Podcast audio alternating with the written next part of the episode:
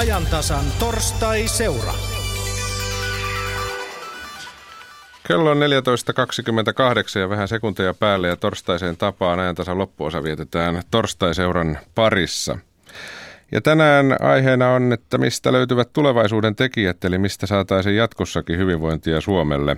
Näitä tänään torstaiseurassa pohditaan. Pasilan studioon on saapunut tänään tulevaisuusselonteon ennakointivaiheen loppuraportin julkistanut teknologian ja innovaatioiden kehittämiskeskuksen eli Tekesin pääjohtaja Pekka Soini. Tervetuloa. Kiitos. Minkälainen tilaisuus oli raportin luovutus? Tilaisuus oli erittäin eh, tuota, innostunut ja, ja tosi miellyttävä ja toisaalta myöskin hyvin rento. Ja siellä puhuttiin tosiaan tämmöisestä ennakointiselonteosta tai ennakointiraportista, jota käytetään tulevaisuuden selonteossa.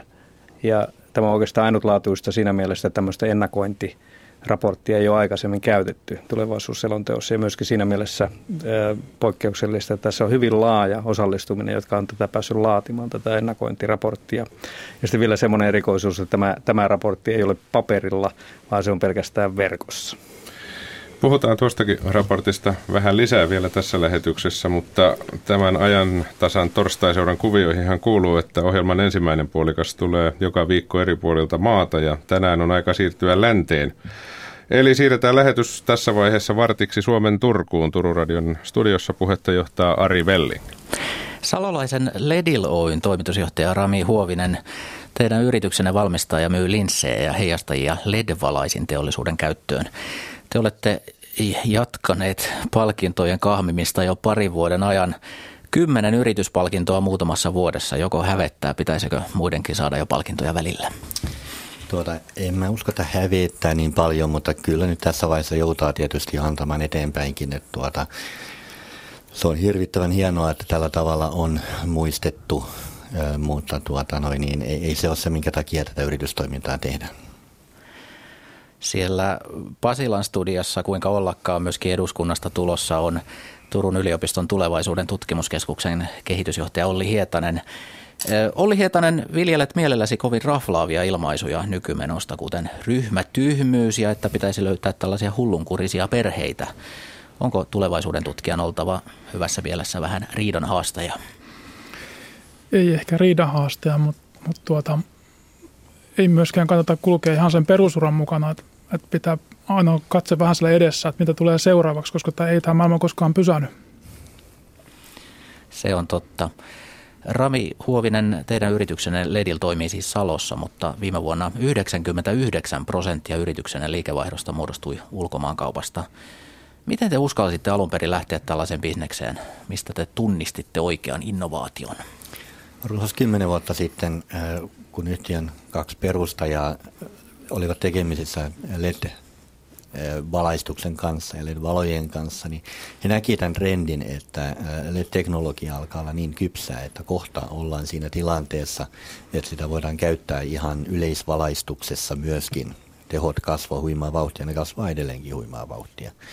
Ja he näkivät silloin että valaistuksen on, ne energiasäästöhyödyt on niin suuret, että valaistuksen on pakko siirtyä. Eli he haistoivat trendin eh, suurin piirtein kolme-neljä vuotta ennen kuin se oikeasti lähti toteutumaan. Pitikö olla ja pitääkö yrittäjän olla myös tyhmän rohkea? Minusta ei lainkaan. Päinvastoin on, on parempi, jos yrittäjä ei ole. Eli on monta tapaa lähteä yrittämään ja varmaan tämmöinen tyhmä rohkeus voi olla yksi niistä, mutta kyllä mä suosittelen kaikille yrittäjille, että lähdetään asiakas edellä yrittämään. Eli ensin kaupat ja sitten vasta tehdään heille tuotteet.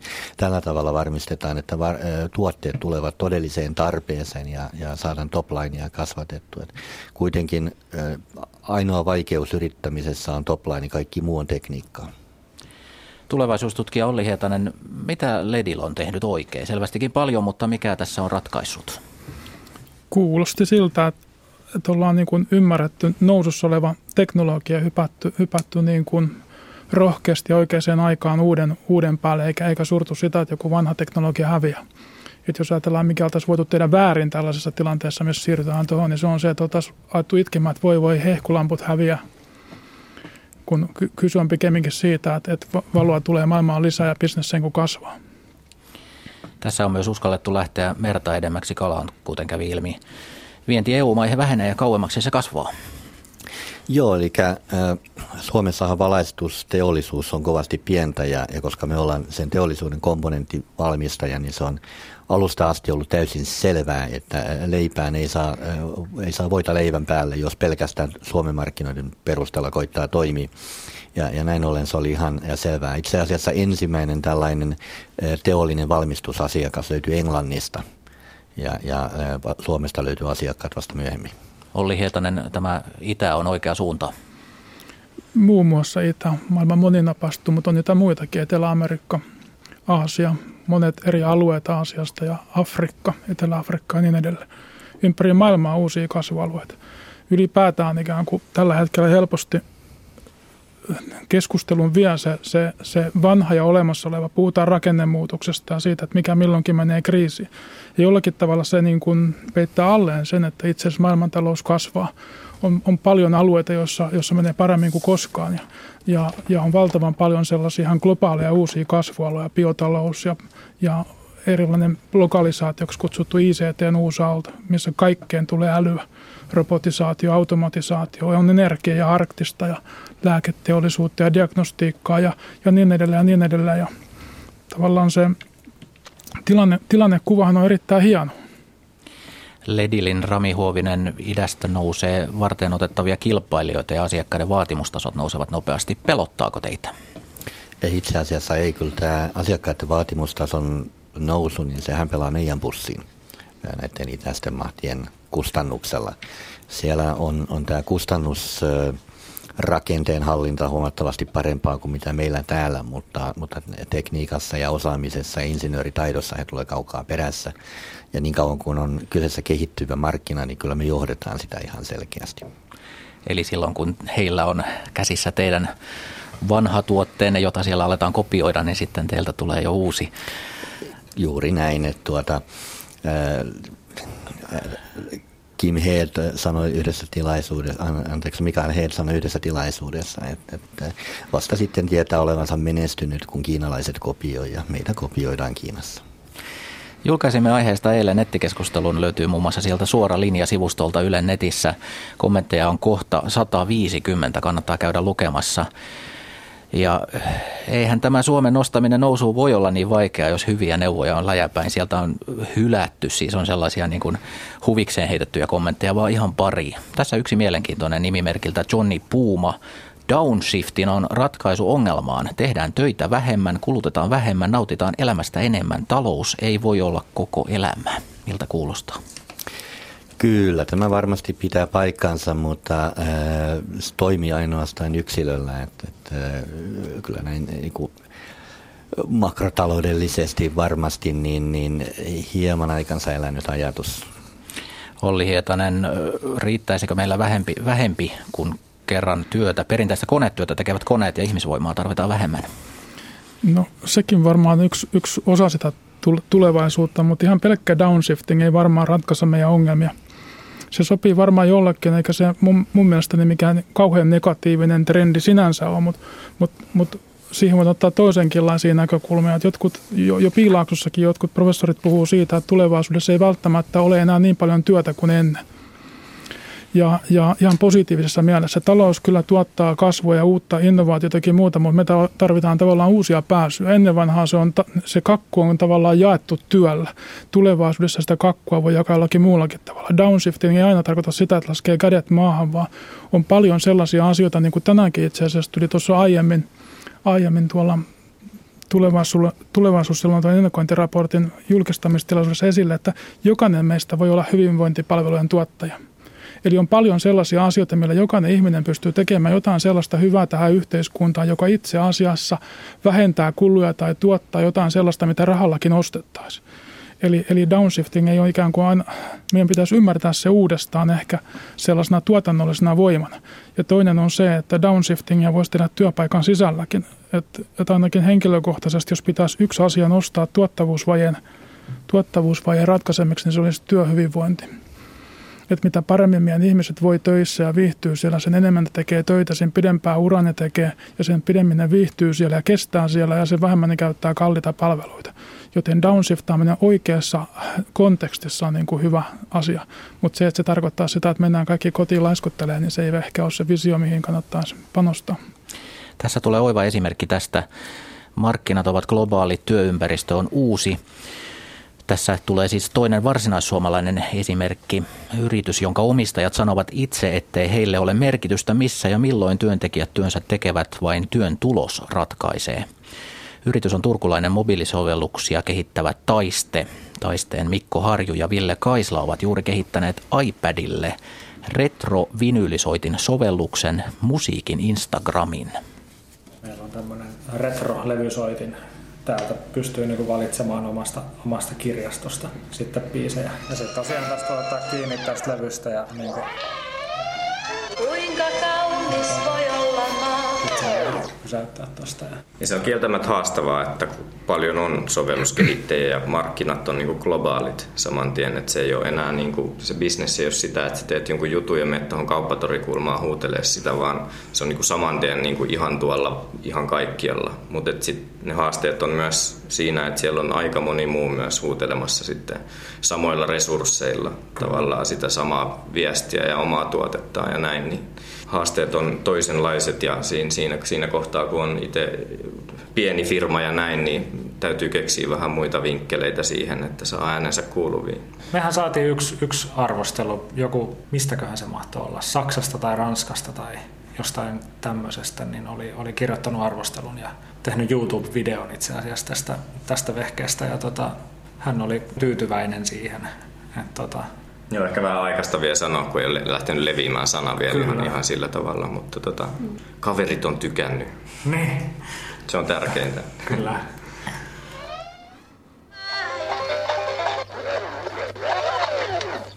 Siinä meillä tässä studiossakin Retronic 9000, se tässä pyörii. Salolaisen Lediloin toimitusjohtaja Rami Huovinen, uskotko tällaiseen? Tuota, itse en ole tällä toimialalla ja, ja, ja tietysti mun visioni on hiukan herkkiä, tota, vaikea niin kuin, tota, noin, saada tätä niin kuin, hahmotettu, mutta että, mä olen ihan varma, että mun kakarat tykkää tästä. Täytyy tässä vaiheessa sanoa, että taisteella tämä on syntynyt tämä sovellus vähän niin kuin sivutyönä sillä lailla, että, että tämä on sellainen sovellus, jonka he ovat halunneet tehdä ja sitten pääprojektien ohessa on syntynyt tämä, tämä Retronic. Näin usein syntyy ne kaikkien parhaat. Olli Hietanen, tulevaisuuden tutkimuskeskuksen kehitysjohtaja. Olet sanonut, että tulisi siirtyä lineaarisesta saman kehittämisestä epälineaariseen innovaatiorajapintojen hyödyntämiseen. Onko tässä hyödynnetty näitä rajapintoja?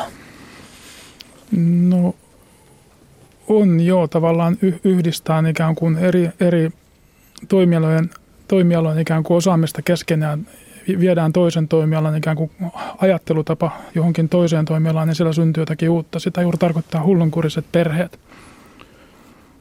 Niin, toinen lempiaiheesi on tämä hullunkuriset perheet, eli nykyiset klusterit ovat väärää ajattelua ja, ja, ja pitäisi löytää ihan muualta ideoita kuin oman alan toimijoilta, niinkö? Kyllä, eli, eli aikoinaan se oli varmaan oikein hyvä ajatus ikään kuin kerätä pienen kansakunnan niin kuin kriittinen massa jonkun asian ympärille. Ja niinpä me ollaan totuttu tekemään kärkiklustereita ja shokkeja ja muuta sellaista, mihin kerätään sitten aina kaikki sen alan toimijat yhteen. Mutta nyt kun puhutaan muutoksesta ja ketteryydestä ja sellaisista asioista, niin tämä, ei enää ole kehittämistä, tämä klusteri ja shokkeilu, vaan sitä voi kutsua siksi ryhmätyhmyyden tiivistämiseksi, kun pistetään kaikki samalla tavalla ajattelevat samaan huoneeseen et, et enemmän, enemmän saadaan irti sille, jos yhdistetään ihan erilaista. Ei, ei UPM ja Stura Enso, vaan Stura Enso ja Sorin sirkus.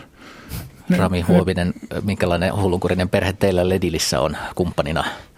Mä äh, kuuntelen tätä keskustelua lähinnä siitä näkökulmasta, että tuota, ei, ei, ei kaiken täytyy olla hurjan teknistä hienoa tulevaisuuden innovaatiota, vaan tänä päivänä on erittäin tärkeää, että tehdään päivän tarpeeseen soveltuva teknologia mennyt eteenpäin niin kovaa vauhtia, että soveltaminen on lähestulkoon unohtunut, tai ainakin tulee jälkijunassa. Ja ää, ainakin näin PK-sektorin näkökulmasta mä katson, että ne menestyy, jotka osaa pistää ää, markkinoille semmoista, minkä voi käyttää nyt.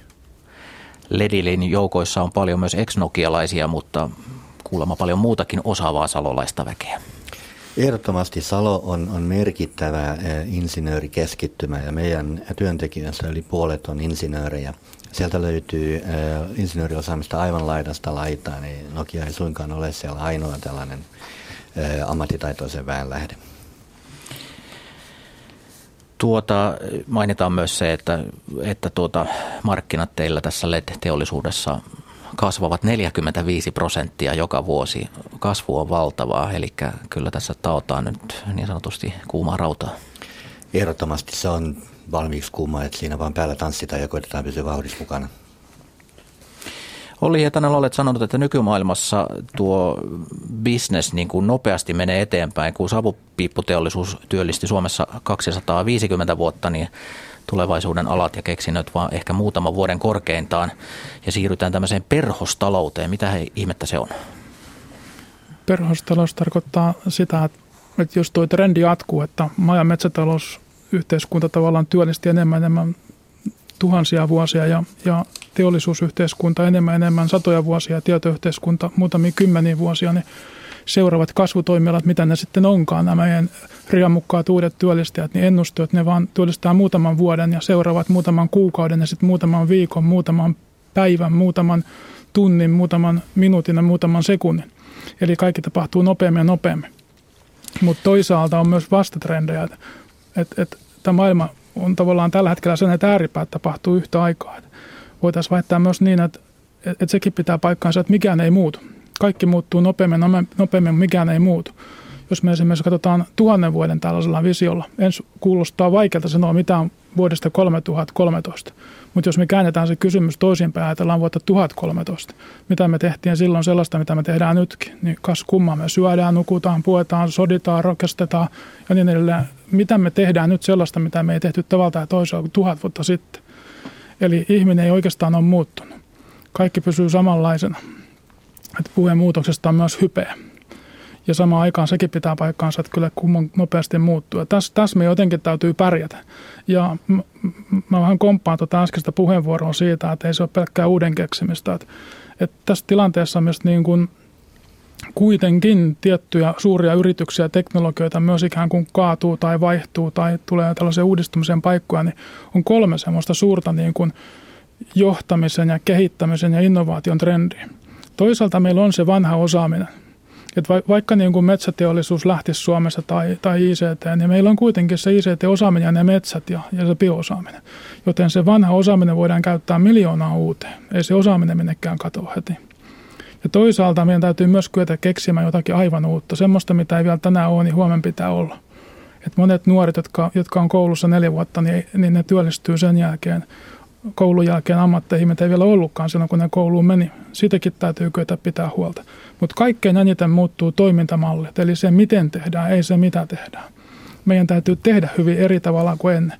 Ja tämä, tämä tällaista ikään kuin omituisten asioiden yhdistäminen on yksi niistä asioista. Et kun me ollaan totuttu yhdistämään samanlaisia asioita niihin klustereihin ja sokkeihin, niin yksi tämmöinen opeteltava asia on tämä, tämä, tämä erilaisuuden yhdistäminen. Ja toinen on sitten just nämä esimerkit, mitä tässäkin ollaan kuultu, että, että me ollaan totuttu luottamaan niihin suuriin. Että mitä suurempi yritys, niin sen turvallisempi se meillä on ollut. Mutta nyt meidän tulevaisuus on näissä pienemmissä mikroyrityksissä pk-yrityksissä ja yrittäjyydessä, koska ne suuret investoijat tuonne kansainvälisille markkinoille, ne ei työllistä Suomessa.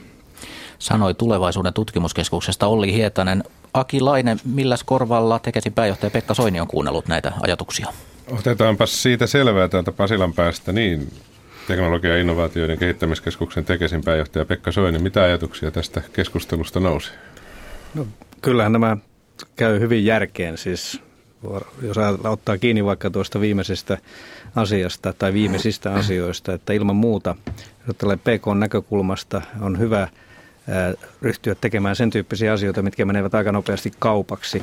Tai, tai kun on PK-yritys, niin täytyy, täytyy siihen keskittyä. Sitten toisaalta taas tämmöiset niin sanotusti uudet hyppäykset ja, ja uuden tyyppiset innovaatioloikat, ne on erittäin tärkeitä ja sen takia voisin vain korostaa, että tämmöinen innovaatiotoiminta, korkean lisäarvon osaaminen ja siihen panostaminen on Suomelle äärimmäisen tärkeää. Että se on niin yksi semmoinen yksi asia. jota ei, ei, ei saa unohtaa varsinkaan tällä hetkellä, kun katsotaan, miten kilpailijamaat kiristävät vauhtiaan. Siis täytyy sanoa näin, että kyllä maat kilpailevat keskenään myös tällä saralla ja, ja, ja Suomen täytyy siinä mielessä olla, olla matkassa mukana. Miten hyvin tämä keskustelu, jota Turusta kuultiin näiden esimerkkien voimalla, vastasi sitä, mitä esimerkiksi puhuttiin tänään, kun esittelit tämän tulevaisuusselonteon ennakointivaiheen loppuraportin. Oliko näitä asioita siellä raportissa? No ennakointiraportti kyllä maalaili tulevaisuutta hyvin monien polkujen kautta, ja, mutta ilman muuta kyllä siellä on juuri tämän tyyppisiä asioita. Ja ehkä yksi semmoinen juttu, mikä tässä on, mitä haluaisin yhdeksi semmoiseksi teemaksi myös, mikä hyvin sopii myös näihin asioihin, on tämmöinen, että asioita voidaan kokeilla, asioita voidaan tehdä nopeasti ja, ja tuota sitten, joka toimii, otetaan käyttöön, joka ei toimi, ei oteta käyttöön. Ja, ja siinä mielessä tämä sykli, miten maailma muuttuu ja, ja miten meidän täytyy olla myös Suomena tässä mukana, niin, niin kyllä, kyllä siinä mielessä täytyy vähän kellotaajuutta vilkastuttaa, että me pystymme tekemään asioita oikea-aikaisesti, että ei aina tarvitse reagoida liian myöhään, että oho, maailma on muuttunut ja nyt me olemme jossakin ongelmissa. Asioita voidaan ennakoida, kun ollaan, ollaan niin kuin äh, silmän tauki ja korvat auki maailmalle – ja sitten tarttua tilaisuuksiin hyvin opportunistisesti ja, sitten kun joku tarttuu, annetaan tilaa. Ei olla esteenä, vaan sitten taas niin kuin valtiovalta voi sitä vähän boostata ja ei ainakaan mennä tielle. Onko yrittäminen nykyään sitten jo tässä, tällä tavalla ainakin enemmän sellaista trendien haistelua ja tutkimista kuin sellaista niin sanotusti nyrkit savessa tekemistä ja jos on ajatus on jossain hyvä, haluaa sitä ryhtyä tekemään. Pitäisikö yrittäjän nykyään sitten olla jo jonkunnäköinen tulevaisuuden tutkija? Tuntuu, että aika vaikea on kaikkia trendejä löytää, niin kuin tässä nyt Turun tapauksessa oli osattu oikein tehdä. Joo, se, kyllä se lähtee tämmöisestä innokkuudesta ja uteliaisuudesta. Kyllähän tämmöinen niin kuin on haistettavissa niin kuin hyvin monesta, varsinkin näistä yliopistoista ja, ja tuota, myöskin ammattikorkeakouluista, että tämmöinen nuoruuden into ja, ja into tehdä jotain asiaa, mikä heidän mielestään on, on tärkeä. Voi olla niin kuin loistava idea ja, ja sen kääntäminen vielä liiketoiminnaksi, niin, niin siinä, sitä täytyy nimenomaan avittaa, että se ei välttämättä tarvi olla täysin poikkeuksellista. Nyt esimerkiksi hyvä esimerkki oli tämä Retro on Pop, turkulaisfirma, niin tämähän on paluuta vanhaan mm. uudella teknologialla ja ei tässä mitään hirvittävän mullistavaa on. Sehän on tämmöinen tunne tyyppinen asia ja fiilistyyppinen asia. Ja mä luulen, että tältä saralta saattaa tullakin uusia avauksia, uusia ideoita. Ja tässä myös muuten Tekes on aika aktiivisesti mukana. Meillä alkoi just semmoinen ohjelma kuin Fiiliksestä fyrkkaa.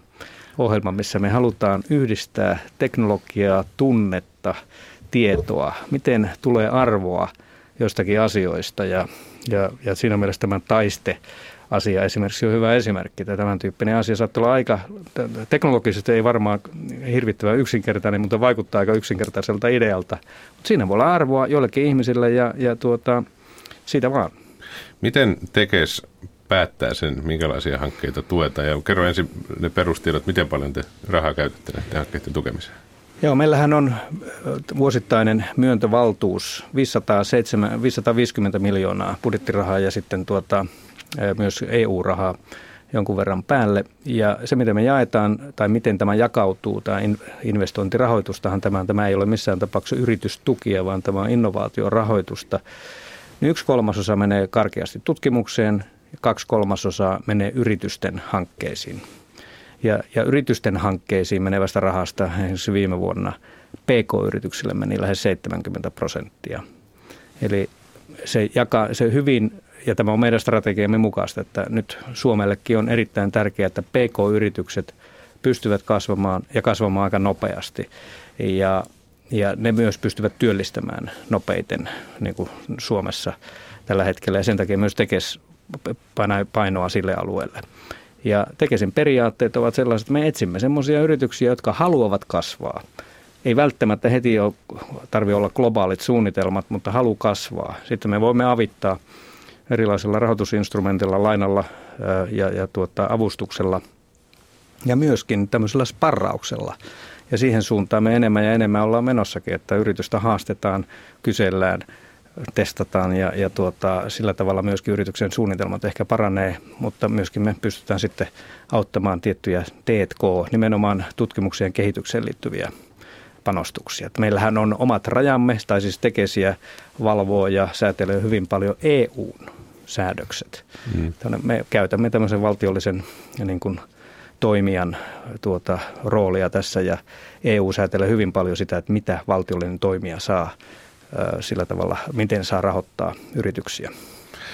Kanavalehdestä huomasin tällaisen tekstin, jossa lainattiin professori Robert M. Solovia. Hän on sanonut ja osoittanut, että kansantalouden kasvusta 85 prosenttia aiheutuu innovaatioista, eli uusista tuotteista ja palveluista, ja vain 15 prosenttia panosten lisäämisestä, eli sellaisista kuten työelämän pidentyminen ja työllisyyden kasvu. Ja tästä työelämän pidentymisestä nyt on tässäkin studiossa viimeksi vissiin tänään puhuttu aika paljon, puhumattakaan viime viikkojen keskustelusta julkisuudessa. Puhutaanko nyt vääristä asioista, kun puhutaan työelämän pidentämisestä? No ei puhuta myöskään vääristä asioista silloin, kun puhutaan tämmöisestä kestävyysvajeesta. Ja, ja tärkeäähän tämmöiselle kelle tahansa kansakunnalle on se, että on mahdollisimman suuri työllisyysaste, siis että, että ihmisiä on paljon töissä ja vähän sosiaaliturvan varassa. Se on niin kuin tietenkin, ja, ja paljon, mahdollisimman paljon yksityisen tuota, yrityselämän palveluksessa. Se on erittäin tärkeä, eikä valtiollisen työelämän palveluksessa. No kuitenkin tämä on niin kuin hyvä periaate sinne, tai erittäin tärkeä periaate tämmöisen kantokyvyn ja kestokyvyn kannalta. Mutta sitten toisaalta, kun haetaan kasvua ja halutaan tuota, hyvinvointia, niin äärimmäisen tärkeää on, on, on kasvu, siis yleensä niin kuin, tämmöisen yksityisen liiketoiminnan kasvu. Ja sitä varten innovaatiotoiminta on äärimmäisen tärkeää ja, ja, ja tuo, tuo täysin – täysin varmasti totta tutkimusten mukaan, mitä tässä sanottiin. Ja ihan viimeaikaiset tutkimukset myös on, nyt siis myös USA on kääntynyt kovasti siihen suuntaan, että, että tämmöiset T&K, tutkimus- ja kehitysintensiiviset alat, niitä täytyy myös valtion boostata enemmän, myös USAssa.